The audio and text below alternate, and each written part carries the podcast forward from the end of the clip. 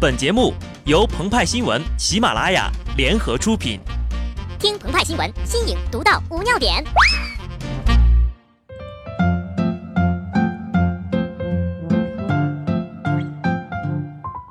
本文章转自澎湃新闻《澎湃雷墨，听众朋友们，大家好，我是机智的小布。鸡年伊始，人们恭祝新春，互道吉祥。作为澎湃新闻第一锦鲤的鲸鱼鹏鹏，总是在转发锦鲤求好运的道路上一马当先。然而，耐不住派派没事就转发刀砧板、刮鳞器、高压锅、平底锅以及各种各样的猫科动物，把鹏鹏的锦鲤吃的是干干净净呀。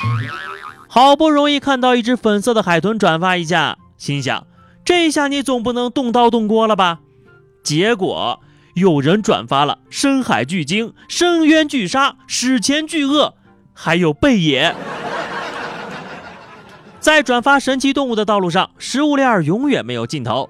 就算你转发一颗毁天灭地之星际浩劫大陨石，也总有一个男孩会跟你互换身体，一边问你你叫啥，你叫啥，然后跟你说你腿儿快炸了，麻溜跑吧。再后来，人们干脆不转发锦鲤了，改丢钱了。近日，据网友爆料，上海动物园的扬子鳄鱼池和大鳄龟展览池中，被部分游客投入了百枚硬币，动物园被当成了许愿池。工作人员表示，每次能清扫出小半桶的硬币，多数为一毛的。园方呼吁市民游客不要乱投喂，文明游园。上一次看到这样的场景呢，还是在《霍比特人二》里面。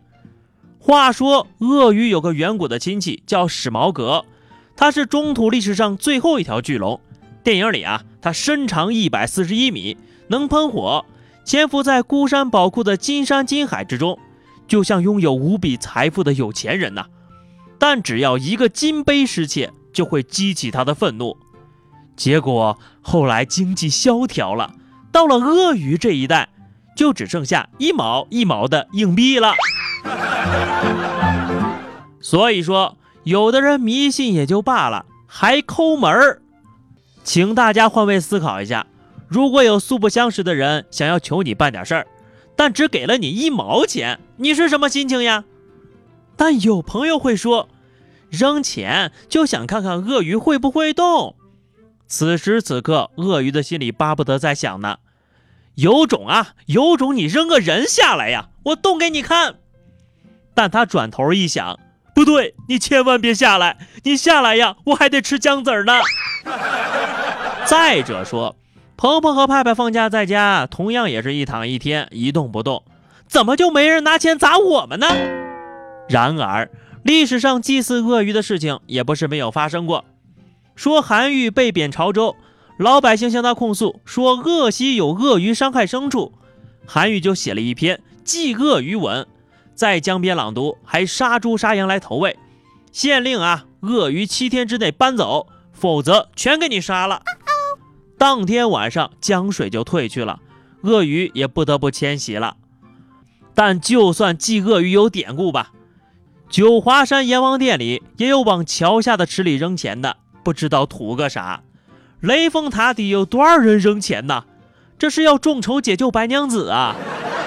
子曾经曰过：“非其鬼而祭之，谄也。”就连南京大屠杀遇难同胞纪念馆的和平公园水池也变成了许愿池了，到处都散落着、漂浮着硬币，甚至还有被丢弃的地铁票呢。不是所有的景点的水池都是许愿池，随意丢弃硬币，既是对人民币的不尊重，也是对景点环境的破坏。除此之外啊，并不会有任何好运的降临。这不，山东济宁就有一群城管，正月初三就集体行动了，对辖区春联门贴的专项整治活动，共清理春联门贴福字等四百五十余处。当地城管部门想要在节假日里赚三倍工资的心情，我们是可以理解的。但不能因为电线杆上没小广告，你就去撕人家门上“人畜无害，寓意喜庆”的福字春联呀。对此，城管部门也做了通稿回应：贴春联福字是传统风俗，在带来喜庆的同时，也带来了很大的安全隐患和视觉污染。节日过后，破旧凌乱的春联福字不但失去了营造节日氛围的作用，还严重影响了城市的市容市貌。这都过了几千年了啊，我还没听过春联福字有什么安全隐患的。鹏鹏他猜，这门上贴的可能不是春联，而是引爆符。为了群众的生命安全考虑，日后城管大队还要联合公安组织排爆呢。而派派想的就比较实际了，组织清理的领导一定是参加了支付宝的集福活动，只分到了一块两毛五，就对福字怀恨在心。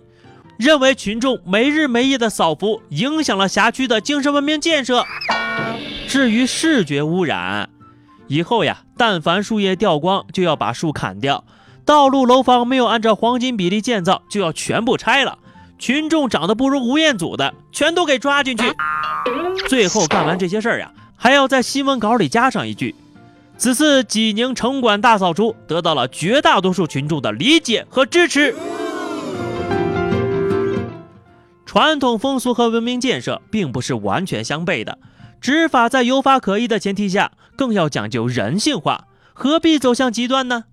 更别提有些领导为了政绩滥用职权。